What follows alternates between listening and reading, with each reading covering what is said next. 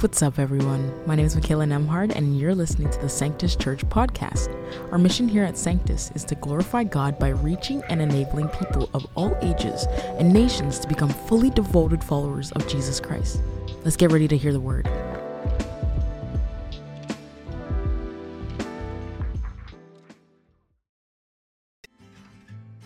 The Christian walk is not static. That's why we call it a walk, after all. Just as the seasons change, so does the landscape of our faith as we go through life. We've seen and heard these expectations of what a good Christian should do or look like or sound like. But this one size fits all mindset falls short of God's plan for us. All of us fearfully and wonderfully have to keep finding out what it feels like and looks like to be faithful in each stage of life. Although our walks are unique, we're not alone. We're able to gain profound wisdom when we're open to discipleship with those who are further along the way and have walked similar paths. Firm faith is a mark of discipleship in each age and stage of life. My husband's parents, they live in an apartment in our house. And it's awesome to have a front row seat to watch them pass on their faith to a future generation, just like John talked about this past Sunday. If you don't know this about me, I have four children with very busy schedules. And so I'm so thankful that my in laws are right there, always willing to lend a hand. But that's not why I love having them around. They're really easy to get along with. It's just a joy to see them every single day. There's this one thing about my mother in law, though, that I just don't get. Okay, the NFL Super Bowl is coming up, and my father in law, my son, my husband, and I, we're all excited to watch it. But my mother in law, ah, she is not. Each week that we're downstairs watching football, she's upstairs watching Hallmark movies. Where would you be? Now, I'm, I'm, guessing we've got some Hallmark channel lovers in the crowd. Who has that Hallmark merch? My mother in law, she's got the Hallmark slippers and a shirt. The dividing line is drawn. Sorry, friends, I just can't watch Hallmark movies. The same cheesy, predictable storyline every time. City girl goes to the hometown, falls in love. End of story. I just saved you two hours of your life. Hallmark love stories. I just can't. We're in the middle of a mini sermon series called Firm Faith. And the question for this series is how can your faith remain the same? How can it remain firm when the landscape around it changes? As the seasons in life change, so do our expectations about what a Christian looks like, what they sound like. And you've likely heard it said the only constant in life is change. True, things around us change, we change. In actuality, though, the only constant is God. God remains the same. In the Old Testament, God declared about himself, He says, I, the Lord, do not change. That's in Malachi 3 6. Psalm 119, 89, it confirms also His word is eternal, it stands firm. In the New Testament, Jesus was privately sitting with his disciples when he taught them, Heaven and earth will pass away, but my words will never pass away. That's Matthew 24, verse 35. Because the truth that God does not change, it's important then to be absolutely clear about what God's word teaches about a life stage especially when choosing to transition from one life stage to another. Pastor John, he asked me to speak about firm faith as it's impacted by the life stage of marriage. Because moving from singleness to marriage or from being married to single again, it's a significant life change and it really presses hard against an individual's faith. Now, this transition, whether it's chosen or not, in either direction, it should not be taken lightly, as many movie love storylines will portray, because life is not a Hallmark movie. Let's begin by diving into a text where Jesus, he talks about both life stages. So please, would you turn in your Bibles to Matthew chapter 19? Now, as always, the verses will also be on the screen. During Jesus' ministry, he traveled, he taught, and even though he was healing, he was positively impacting many, still there were others who were offended and they were completely against him. And those who were, they tried to use the topic of marriage to test Jesus. Matthew chapter 19, verse 3 says, Some Pharisees came, tried to trap him with this question Should a man be allowed to divorce his wife for just any reason? See, the Pharisees, they came to Jesus. They were presuming that divorce was no problem, and to them, it was a given. They just wanted to know if there were any guardrails and at that time, the Jews believed marriage was a sacred duty. And they had a high view of marriage, but a low view of women. And their low view of women meant that their high ideal of marriage was constantly compromised. And those compromises were added to their laws. So the question that they asked, is it lawful to divorce one's wife for any cause, was because they were looking for justification. They were practicing and allowing divorce to be on the grounds for any kind of reason. Literally, the Jewish man in those days could divorce his wife if his wife talked to another man and that bothered him, or if she cooked the wrong way, or even if he simply just didn't like her mother in law. I mean, the only thing that he needed to do was to make sure a certificate of divorce was written out. They were divorcing in a carefree, and a careless way. Some people still view divorce as an easy out. You know, years ago, I was meeting with a woman. I was just listening to her tell me about how unhappy she was in her marriage. Her husband was not abusive, and he was faithful, but nevertheless, she wasn't happy. She told me she had prayed about it, and because she knew that God cared for her, she believed God would not want her to be unhappy, and so she was convinced that God would not object to her decision to break her wedding vows. Why did she believe that? Her parents were divorced, her his parents were separated. You know, I mean growing up, she hadn't experienced a biblical perspective, so maybe that had influenced her, but quite simply, she just absolutely wasn't clear about what God's word teaches about moving from being married to being single.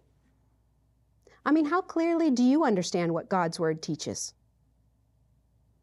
I understand why there is confusion. Since Jesus spoke those words, many who are serving in the church, they've created their own interpretations. And there are differing opinions between church leaders, specifically about divorce and remarriage. And it's really tempting to just say, like, oh, let's just turn a blind eye. Let's just avoid the topic altogether. But ignoring something doesn't mean it doesn't exist. The truth of the matter is, divorce is never an easy out. It's always painful, it's messy, it's complicated. It always impacts more than just two people. I mean, all of us know people who we love who are also divorced.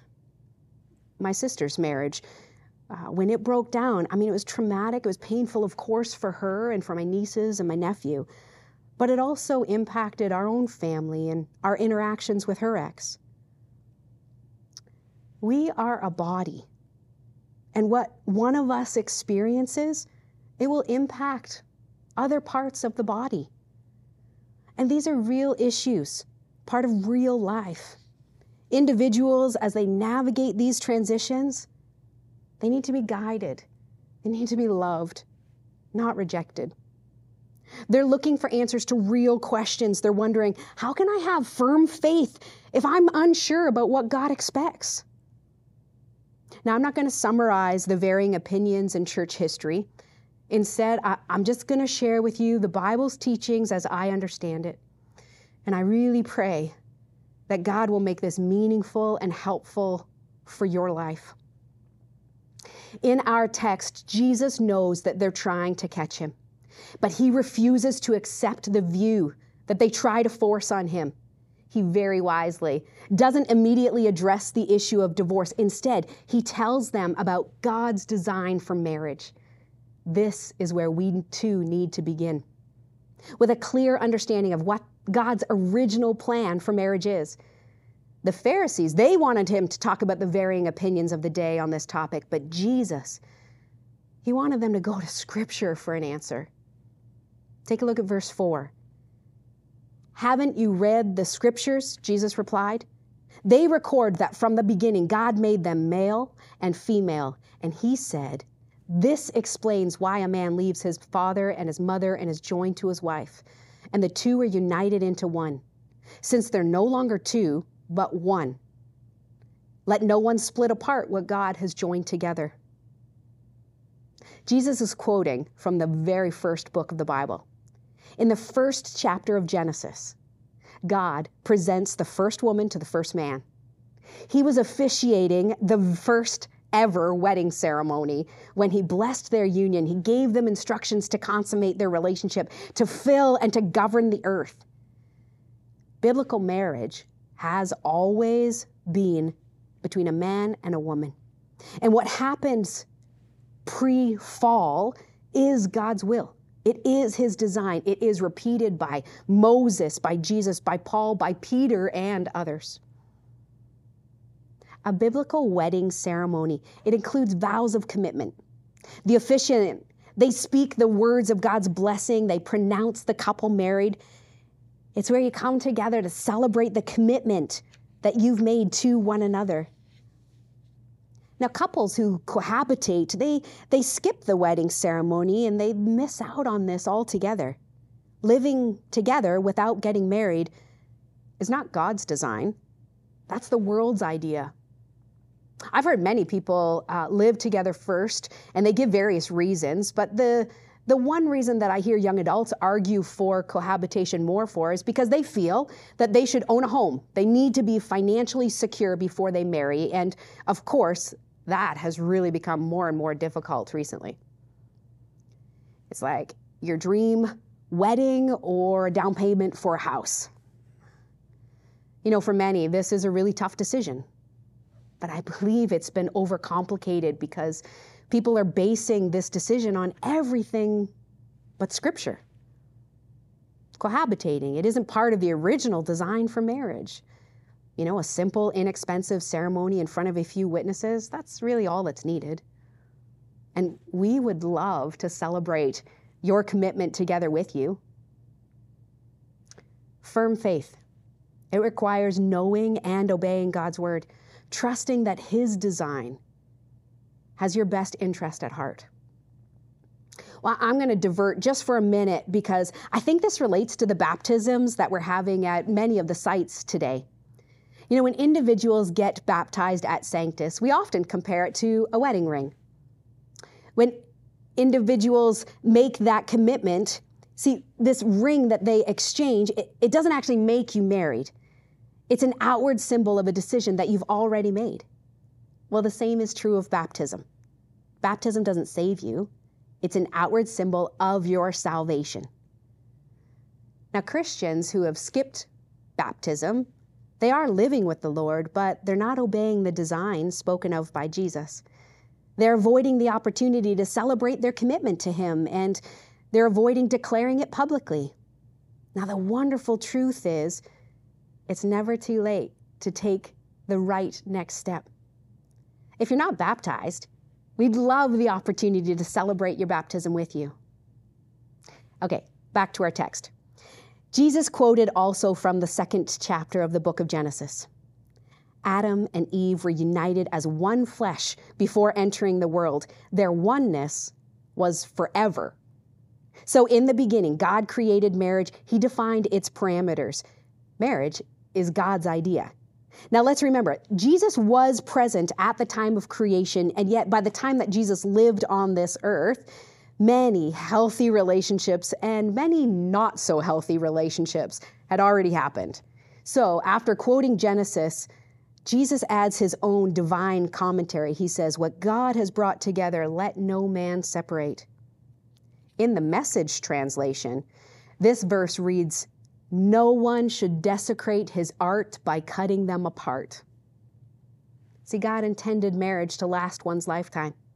He intended marriage to have permanence. Divorce isn't part of the original design. Now, the Pharisees, they're not satisfied to be reminded by Jesus of the purpose of marriage, so they ask this question, verse 7. Then why did Moses say in the law that a man could give his wife a written notice of divorce and send her away? They asked, and Jesus replies Moses permitted divorce only as a concession to your hard hearts. But it was not what God had originally intended. The Pharisees are referring to what's written down in Deuteronomy 24. But Jesus doesn't actually quote from that passage to offer an answer. Instead, he acknowledges it's the hard hearts of people that existed even at the time when Moses was leading, and still. See, the Pharisees, they wrongly thought that God had commanded divorce whenever there was uncleanness, however, they defined that. But Jesus noted the difference between command and permitted. See, God never commands divorce, but He permits it, but not just for any reason. One commentary summarized it this way said, It was as if Jesus said this here's the ideal, and then here's the allowance of God when human sinfulness and the hardness of hearts has made the ideal unobtainable. The ideal is marriage is for a lifetime. The exception that Jesus gives here is that divorce is allowed on the grounds of sexual immorality. You know, if there is adultery, that does not mean that a couple must get divorced, but they may choose to. A divorced person can remarry if their spouse was the one who had committed the adultery. Now, elsewhere in Scripture, there are two other reasons why a person can remarry. Uh, Romans 7, verses 2 and 3, it says, For a married person is bound by law to her husband while he lives. But if her husband dies, she is released from the law of marriage. So, can she remarry? Yes. See, accordingly, she would be called an adulteress if she lives with another man while her husband is alive. But if her husband dies, she's then free from the law. And if she marries another man, she's not an adulteress. So, if you're married to a man and you want to divorce him and not be guilty of adultery, there's a simple way kill him. No, I'm, I'm kidding. I'm kidding. Okay, I'm just trying to see who's paying attention. You know, there is another reason. Okay, the other reason why remarriage is permitted it's in the case of abandonment by a non-believer. That one is found in 1 Corinthians 7:15. It's it says this, it says an unbelieving partner separates. So if you're Christian and your spouse is not, if they divorce you, you could remarry. If they stay, I understand you, you may want to leave because there are conflicting beliefs, but you're called to stay and to live at peace. Paul says if you are abandoned, then divorce is permitted. You know, Paul here, he's using this example between an unbelieving and a believing spouse, but the verse is actually about the principle of abandonment. And abandonment is not just physical, it could also be emotional, and it does encompass abuse. And there's many different experiences of, of this, and, and I regularly advise people, um, I advise separation. And I advise getting to a safe place, rallying the body of Christ so that you can get help because they'll provide community and support for the victims of such evil. The truth is, it really must be looked at case by case. Just to summarize, marriage, it's for a lifetime. There are exclusions, there are exception clauses, so don't get fixated on them. But be fixated about this clear concept. A married couple is something that God has put together, and it's not to be separated. Well, why is that? What happens when a couple gets married? Let's look again at God's plan one man, one woman being united in oneness. Genesis 2, verses 24, it says this For this reason, a man will leave his father and mother and be united to his wife, and the two will become one flesh. The biblical view of one flesh communicates a unity that covers every facet of a couple's joint lives as a husband and a wife. United together as one emotionally, intellectually, financially, spiritually, and in every other way. The two shall become one in purpose. They're so close that they function like one person. They're balancing each other's strengths and weaknesses so that together they can fulfill their God given calling. I believe that is actually one of the most important discussions in planning a marriage. I mean, choosing flowers and a photographer is nowhere near as important as premarital counseling, talking specifically about how you complement each other, how you will work together to help one another actually live for the Lord and to grow into being a fully devoted follower of Jesus. Conversely, if you ask most people on the street why they desire to be married, they will describe their reason in terms of getting and then contrast that with the biblical marriage, which is to be a relationship of giving. You know, giving ourselves to each other, looking for ways to meet each other's needs. Oneness is two co equal persons with separate functions united by a covenant into one entity. They become a new unit, and this new unit, it takes precedence over the previous and future relationships. Wrong priorities is what causes lots of couples frustrations. You know, when we put our parents or our children or even our work's needs regularly above our spouse's needs, that's when there's tension to the unity. Oneness means that we must prioritize our spouse's needs over our own needs and over everyone else's needs. Ephesians 5, it touches on this when it talks about submission. And, and I spoke from that passage about marriage a few years ago. And if you're interested, the message is on our sermons uh, archive on our website. But I also said this that day I said, Husbands and wives, men and women, they have equal value. And the Bible is clear that in the beginning, both sexes were made in the image of God. They were endowed with different characteristics because mo- both male and female, they express something different about God. The differences are complementary, not competitive. We can look to the Trinity of God to help us understand submission for equal persons. The oneness that's spoken about in Genesis for marriage is the same word that's used when speaking about God. In Deuteronomy 6, verse 4, it says, Hear, O Israel, the Lord our God, the Lord is one. This shows us what God is like the Father, the Son, and the Holy Spirit. They do not manipulate each other for their own ends. There is no conquest of unity by diversity or diversity by unity. The three are one and the one is three. In Ephesians 5, Paul shows us that even on earth, Jesus did not use his power to oppress us, but sacrificed everything to bring us into unity with Him. So do for your spouse what God did for you in Jesus, and the rest will follow, because the gospel of Jesus and marriage explain one another. That was written by Tim Keller in his book, The Meaning of Marriage. So, do you see it?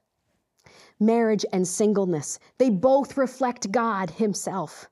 And in the case of marriage, it was designed to be a reflection of the saving love of God for us in Jesus Christ. That's why the gospel helps us understand marriage, and marriage helps us understand the gospel. It is the most intimate relationship an individual can have with another human being. Well, I've been married for 20 years this year, and I love being married. But there is one thing that I don't like it's how exposed I feel. You know, without a doubt, my husband has had to witness the the selfish, the, the sinful actions and thoughts that I just, I never thought that I would have, but, but he sees them all and, and I see all of his. You know, almost daily, this brings me face to face with the realization that we are broken. Thankfully, even though we're broken, actually, scripture uses the word we're dead because of sin. Jesus Christ, He gave us life when He rose from the dead. And he loves us all so much that all we only need to do is just, just accept what Christ did, to welcome his Spirit's transforming work in our lives. Because, wow, do we ever need his supernatural help to fight against the enemy of marriage? The enemy of marriage is our own sinful self centeredness. You know, too many of us, we just have the wrong enemy in mind. Let's stop fighting against each other and start fighting for marriages, for reconciliation. You know, there's this excellent scene in the third session of the marriage course where the host talks about five different tips to prevent a fight from escalating. One of those tips is this to identify, to focus on the main issue of the conflict. They tell you to imagine a three seater couch. And on this couch, there is a wife sitting at one end, a husband at the other, and there's like this big yoga ball that's sitting in between them, and it's labeled with the word issue. Can you picture it? The couple, they can't see each other. There's this massive obstacle in the way. And of course, the fight that they have, it's growing because there's this huge block in between them. It's, it's blocking their communication and blocking their connection. Focusing on the issue would mean that the couple decides to move together, move this contentious issue out in front of them so that now they're facing the issue. And rather than attacking each other, communication, connection, it's restored. And they can now handle this conflict together when they put it in front of them. That's how you handle conflict as one. Since God's idea of marriage is two becoming one, obviously, marriage changes everything. It requires self denial. The alternative, singleness, it also requires self denial. Matthew 19, verse 10, it says this Jesus' disciples, see, they came up to him after the Pharisees had left, and while they were sitting privately, they then asked this question. They said, If this is the case, it is better not to marry. Well, not everyone can accept this statement, Jesus said. Only those whom God helps. He says, Some are born as eunuchs, some have been made eunuchs by others, and some choose not to marry for the sake of the kingdom of heaven. And let anyone accept this who can. You know, at first glance, this seems to be an odd conclusion for Jesus' disciples to reach because the Bible really does speak quite highly of marriage. But Jesus, he does not challenge their verdict. In fact, he appears to affirm it. He has a high view of singleness. Do you understand Jesus' view of singleness? Singleness for the Christian can look very different from singleness for someone who is not. If you are not a follower of Jesus, you may see singleness as simply just freedom to play the field. From the point of view of Christianity, to be single means both to be unmarried and to be committed to sexual abstinence. The Bible is very clear that sexual behavior outside of marriage is wrong. You know, this is the path that our Lord chose. Jesus made himself a eunuch for the sake of the kingdom. Uh, the term eunuch, it's just used figuratively for anyone who's voluntarily abstaining from marriage or, in other cases, has been given a spiritual gift, like Paul had. I love this summary. Jesus he willingly became fully human for us. He willingly became a male. He was a sexual human being, as we all are, but he lived a celibate lifestyle. He never married. He never entered a romantic relationship. He never had sex. Jesus was not calling others to a standard that he was not willing to embrace himself. He wasn't calling singles to sexual abstinence while knowing nothing of it himself. He lived this very teaching. His not being married is not incidental. It shows us that none of these things marriage, romantic fulfillment, sexual experience none of that is intrinsic to being a full human being. Sam Allberry wrote that in The Seven Myths about singleness. You know, in singleness, we see the sufficiency of the gospel. It reminds us to find satisfaction in Jesus alone. Singleness has many other blessings associated with it the greatest gift of singleness, as it's written about by Paul in the New Testament. It's the freedom to concentrate on ministry for God in ways that a married person cannot.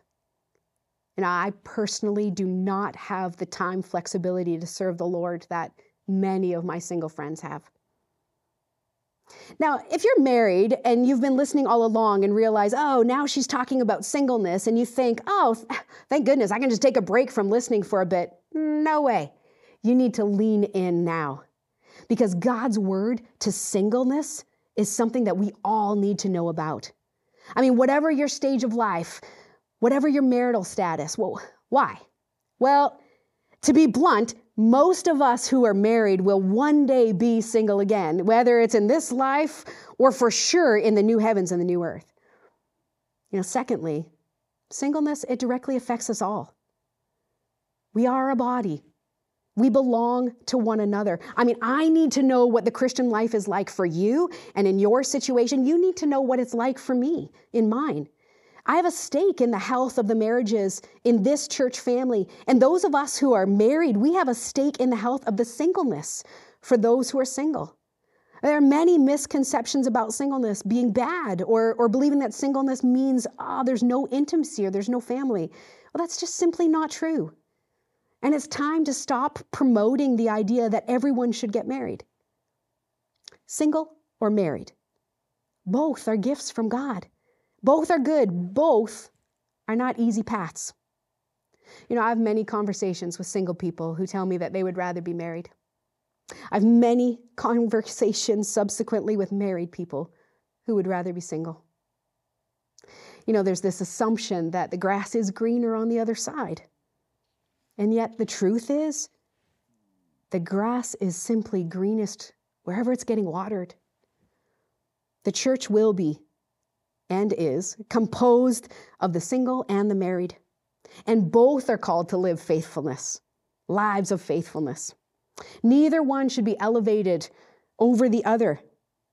It is important to be absolutely clear about what God's word says about each, because that is the starting point for firm faith. You know, transitioning from one stage to the other should not be approached lightly. I appreciate so much what is written in the Book of Common Prayer. It warns this it says, Marriage is not by any to be enterprise or nor taken in hand unadvisedly, lightly, or wantonly, but reverently, discreetly, advisedly, soberly, and in the fear of God. It's in the fear of God that, that's how we ought to view our status. You know, one day we're just going to stand before the Lord. We're going to give account for every single thought, every motive, every behavior that we've ever done. So, whether you are single, whether you're married, whether you're single again, no matter if it was by choice or not, are you living in accordance with God's design for the stage of life that you're in? If not, why not? If it was because you didn't know his idea, well, now you do. So, next question Do you trust him? What's one step that you can take that would help move you towards his design? Yeah, every day I know I need to invite God's help. He's a God of grace. He's the one who offers mercies new every morning. You know, these are very real, they're, they're complicated questions of life, but they're just not too big for Him. He will guide you. And if you go to Him, you will experience His unconditional love and grace. Real life, it's not a Hallmark movie. You know, in a culture as confused as this one in which we find ourselves, the first place that we need to look, it's to God. His scripture has much to say about singleness and marriage. And those who are a little bit further along in the life stage that you are in, they could certainly provide practical tips and advice on what has helped them. And that's what you're going to hear next Sunday as we continue in this sermon series. So I encourage you seek out mentors, read books, listen to podcasts from individuals who aren't just giving their opinion, but who are working really hard to help you understand and to follow biblical principles on these very difficult but very real, important life issues. So, as I said, the grass is greenest where it is watered, as in, how are you adding refreshment to the stage of life that you're in? Well, here are three practical ways that you can offer refreshment. So, for those of us who are married, if you are even living together in a relationship, I highly recommend the marriage course. The marriage course It's a series of seven sessions. It's designed to help couples to invest in their relationship, to build a strong marriage. The videos, they include a number of marriage experts and professionals, but my favorite moments are actually the interviews with the couples. They talk about what it's like to have a successful marriage. They're vulnerable, they're honest, and they're actually pretty funny. And the course is just so well done. Now, for those who are single, a resource that I am especially grateful for is Sam Allberry's book, Seven Myths About Singleness. As the title suggests, the book tackles these seven myths about singleness, which are common among Christians today. And he writes from his own experience. His illustrations, they're funny, they're brilliant. So if you're married or if you're single, you would benefit from reading this book. Now, whatever life stage you're in, we can't say this enough around here. But the third thing that I'm going to recommend that I believe will bring you refreshment is if you would connect small. You know, this life, it's difficult. It isn't meant for you to live alone. And if you're not in a connect group, today is a perfect day for you to join if you meet regularly and if you just do life together with a group of people who are at various stages in life as well. So single pair single people and married people just meeting together that's a great way for you to grow in your faith to learn from one another and to receive practical and prayer support. So as i come to a close today one last comment from the matthew 19 text you know, Jesus, he confronted the hard hearts of people. So, how hard or how tender is your heart today? Here's a, a really relevant verse that I'm going to suggest is worth reading regularly Ephesians 4, verse 32. It says, Be kind to one another, tenderhearted, forgiving one another as God in Christ forgave you. Let's pray together. Well, Lord Jesus, please, would you give us tender hearts? Give us tender hearts for each other and also for your word. We've heard today about your original design, the gift that marriage is, the gift that singleness is. So we just ask, God, would you help us to view them through the lens of Scripture so that one day when we stand before you, may we have an answer for the choices that we make in this life. Would you help our faith in you to remain firm and steadfast all the days of our lives? Thank you, God, that you are always faithful to us. In Jesus' name I pray. Amen.